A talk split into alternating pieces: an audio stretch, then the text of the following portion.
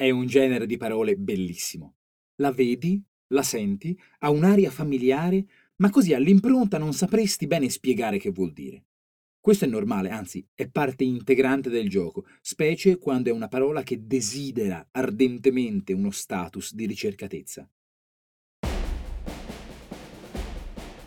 Io sono Giorgio Moretti e questa settimana trattiamo parole miscellanee.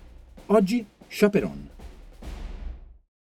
È più semplice di quel che si può temere.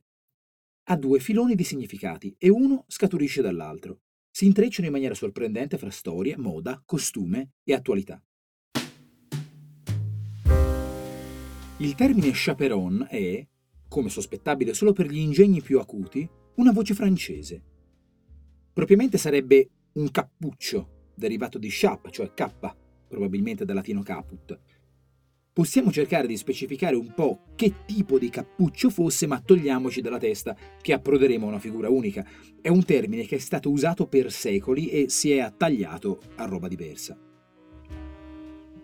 Nel Medioevo, nel XII secolo, si inizia a parlare di chaperon o, con italianizzazione di commovente bellezza, di capperoni, come di ampi cappucci copricappello, usati specie dalla povera gente che proseguivano sulle spalle e gli omeri con una mantellina e che si usavano in caso di gran freddo o pioggia.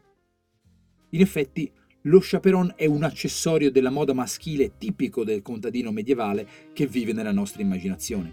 Questi rozzi cappuccetti bruni a mantellina sono iconograficamente imprescindibili. Ma non resta appannaggio degli scalzacani.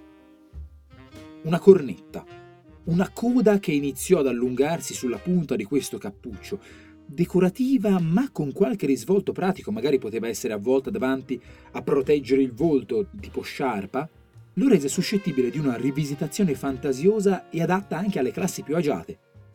In epoca rinascimentale lo chaperon fu anche un copricapo più simile a un turbante, la coda, un panneggio.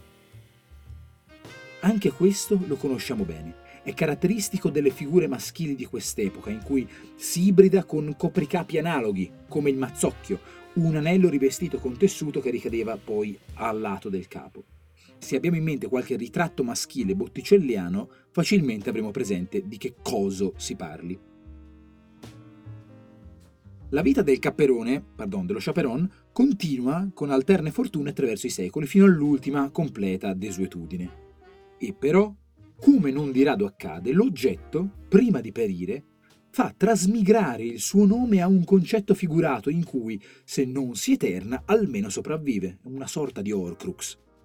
Lo chaperon, anzi la chaperon, diventa la donna anziana che nel bel mondo aristocratico e borghese di un tempo accompagnava in società le giovinette.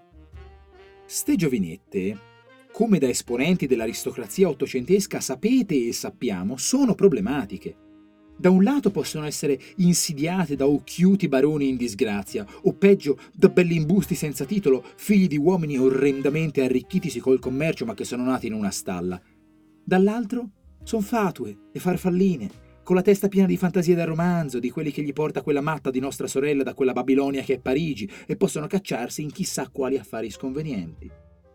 Serve quindi qualcuno con un ingombrante bagaglio di saggezza che in società le guardi a vista, che le introduca nelle complessità del mondo, ma le protegga come dalle intemperie. Serve, sì, in pratica un cappuccione, un mantellozzo umano, uno chaperon. Ecco, uno chaperon.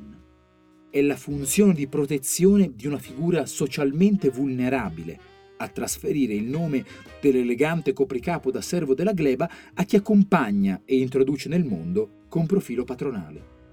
Anche oggi, che questa usanza nell'alta società non ha più la dimensione di un tempo, lo chaperon resta in genere una figura che appunto accompagna, introduce in un ambiente sociale nuovo.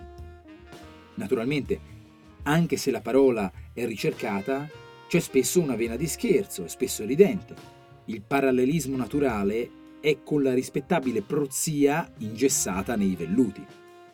Posso parlare dell'amica espatriata che ci ha fatto da chaperon a Berlino, di come il professore che ci ha orientato e inserito nel dipartimento sia stato un grande chaperon. o della sorella della fidanzata che ci fa da spassionata chaperon nella loro vasta e complessa famiglia. Un termine imperdibile. Grazie per averci ascoltato, ci sentiamo domani con una nuova parola e se piove non dimenticate lo chaperon.